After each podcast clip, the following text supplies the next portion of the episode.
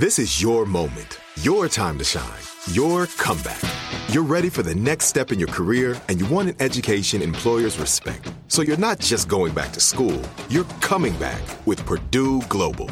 Backed by Purdue University, one of the nation's most respected public universities, Purdue Global is built for people who bring their life experience into the online classroom. Purdue Global, Purdue's online university for working adults. Start your comeback today at purdueglobal.edu. Welcome to Aaron Mahnke's Cabinet of Curiosities, a production of iHeartRadio and Grim and Mild. Our world is full of the unexplainable. And if history is an open book, all of these amazing tales are right there on display, just waiting for us to explore. Welcome to the Cabinet of Curiosities.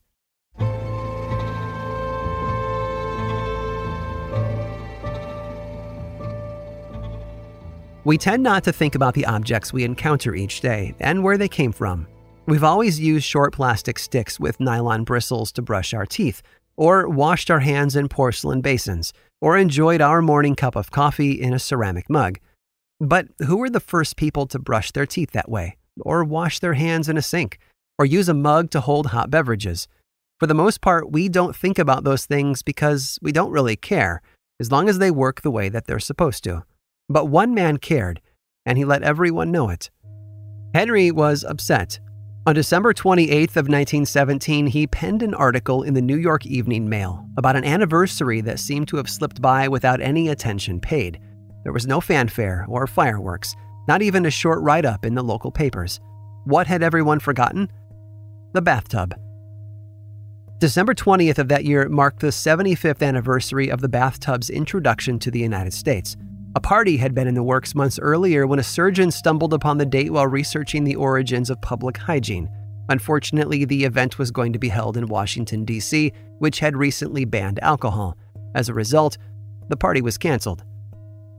Henry dove deep into the history of the bathtub in America, which had gotten its start in Cincinnati in 1842. A salesman named Adam Thompson used to travel to England on business and had gotten accustomed to visiting the baths there. Though the bathtub had been introduced years earlier, it was an uncommon practice, even there. Early bathtubs were much smaller than they are today, not large enough to accommodate a full sized person. The act of bathing actually required the tub to be emptied and refilled by a servant until the process was complete. Thompson, however, saw a way to make it much easier. His version was enlarged so that he could sit inside it, and instead of having someone fetch water from another location and bring it to him, he hooked up pipes that filled the tub from the well in his garden. Six men would pump the water into a tank in the attic of his house. Pipes from the tank would then carry the water to the tub below. One line brought cold water straight from the tank, while another coiled around the chimney, which then heated it on the way down. The tub itself didn't look much like today's modern bathing vessels. Rather than being made out of cast iron or acrylic like more modern tubs, Thompson's was hand built out of Nicaraguan mahogany, and it was massive seven feet long by four feet wide, and it was lined with lead so that the water wouldn't leak out. It was so heavy that they had to have extra beams installed in the floor beneath it to support its weight. Thompson's tub soon became a main topic of conversation when company came to visit. He demonstrated it to friends on Christmas Day and even invited them to take a dip if they liked. After that, news of the bathtub spread across Cincinnati. While the wealthy elite embraced it, several medical professionals came out against it, warning that frequent baths would cause fever and respiratory issues. News of the tub made it as far east as Pennsylvania. The Philadelphia Common Council went so far as to try to ban all bathing between the months of November and March, but couldn't get the motion to pass. Cities in Delaware couldn't keep the tubs from being installed either, but water rates skyrocketed for those who owned them. Eventually, cheaper materials and construction made the bathtub a common sight in homes everywhere. All the medical debates and political outrage started to die down when it was clear that there was no way of stopping them. Vice President Millard Fillmore even visited the late Adam Thompson's home in 1850 and bathed in his original mahogany tub. Later, when he became president, he ordered one to be installed in the White House. The trend took off from there, and bathtubs became a mainstay in homes, hotels, prisons, and other dwellings across the United States.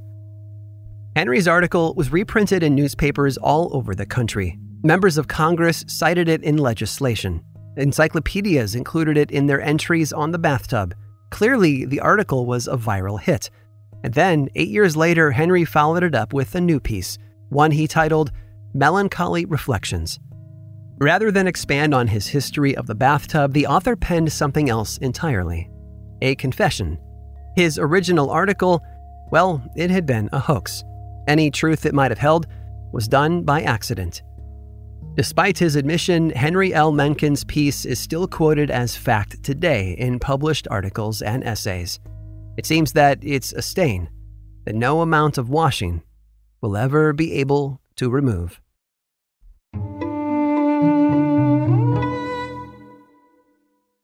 This is it. Your moment. This is your time to make your comeback with Purdue Global. When you come back with a Purdue Global degree, you create opportunity for yourself, your family, and your future. It's a degree you can be proud of, a degree that employers will trust and respect. Purdue Global offers working adults like you over 175 flexible degree programs to meet your specific career goals. These include associate, bachelor's, master's, and doctoral degrees and certificates. Purdue Global degree programs range from nursing to business to communication and more. Whatever your interest, we have the degree that will move you forward. You have the knowledge, you have the experience. Now it's time to get credit for the work you've done and earn the recognition you deserve with Purdue Global, Purdue's online university for working adults. You know you're worth it. We do too. So don't wait another second to get the degree that will take your career to the next level. Start your comeback today at purdueglobal.edu. Right here, right now. Find your beautiful new floor at Rite Rug Flooring. Choose from thousands of in stock styles, ready for next day installation, and all backed by the right price guarantee. Visit riterug.com. That's R I T E R U G.com today to schedule a free in home estimate or to find a location near you. 24 month financing is available with approved credit. For 90 years, we've been right here, right now. Rite Rug Flooring. Hi, I'm Cindy Crawford, and I'm the founder of Meaningful Beauty. Well, I don't know about you, but like, I never liked being told, oh, wow, you look so good for your age. Like, why even bother saying that? Why don't you just say you look great at any age, every age? That's what Meaningful Beauty is all about. We create products that make you feel confident in your skin at the age you are now. Meaningful Beauty. Beautiful skin at every age. Learn more at meaningfulbeauty.com.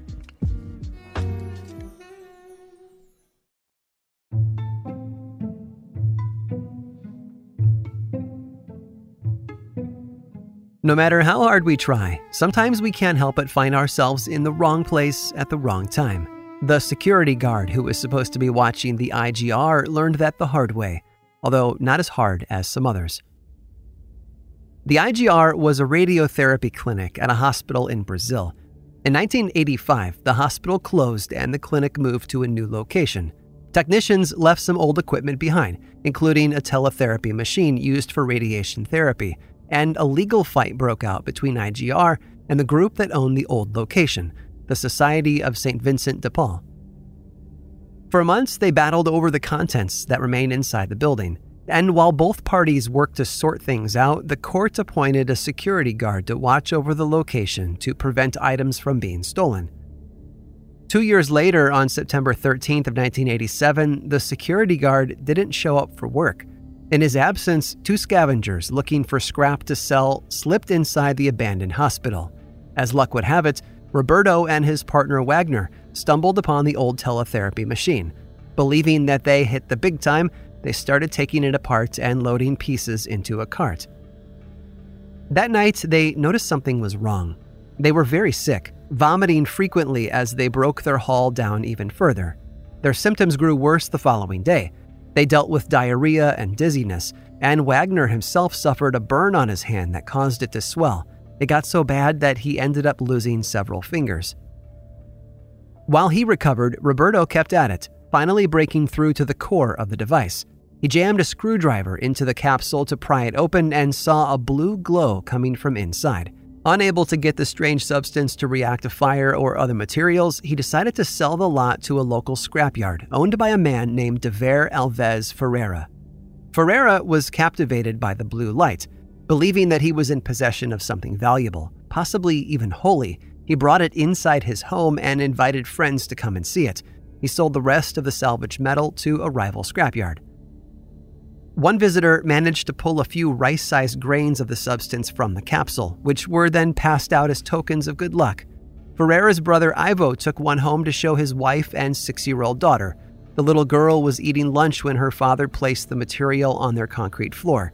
She picked it up and smeared it on her face like makeup. Some of it even made it into her sandwich. Everyone who had come in contact with Ferreira and the glowing blue grains started to get sick. Ivo's wife was the first to show symptoms. She quickly realized that their illnesses hadn't started until the blue stuff inside had entered their lives. She got the scrap metal back from the other yard and brought everything to a local hospital. Dr. Paolo Roberto recognized her symptoms as well. Roberto, Wagner, and the Ferreira family had all been exposed to cesium chloride, the radioactive fuel that made the teletherapy machine work. Within hours, the authorities were at work on containment, while the media alerted the public to the situation. Hospitals were immediately overrun with panic stricken people believing that they had been contaminated. Out of almost 130,000 patients, 250 showed signs of exposure. Of those, 20 required treatment for radiation sickness. Sadly, though many survived the ordeal, several did not. Two of Ferreira's employees at the scrapyard suffered from organ damage due to their handling of the radioactive material and died just weeks after exposure. Ferreira's wife also passed away from exposure to the substance. In fact, she died on the same day as her niece, the young girl who thought the blue substance was makeup.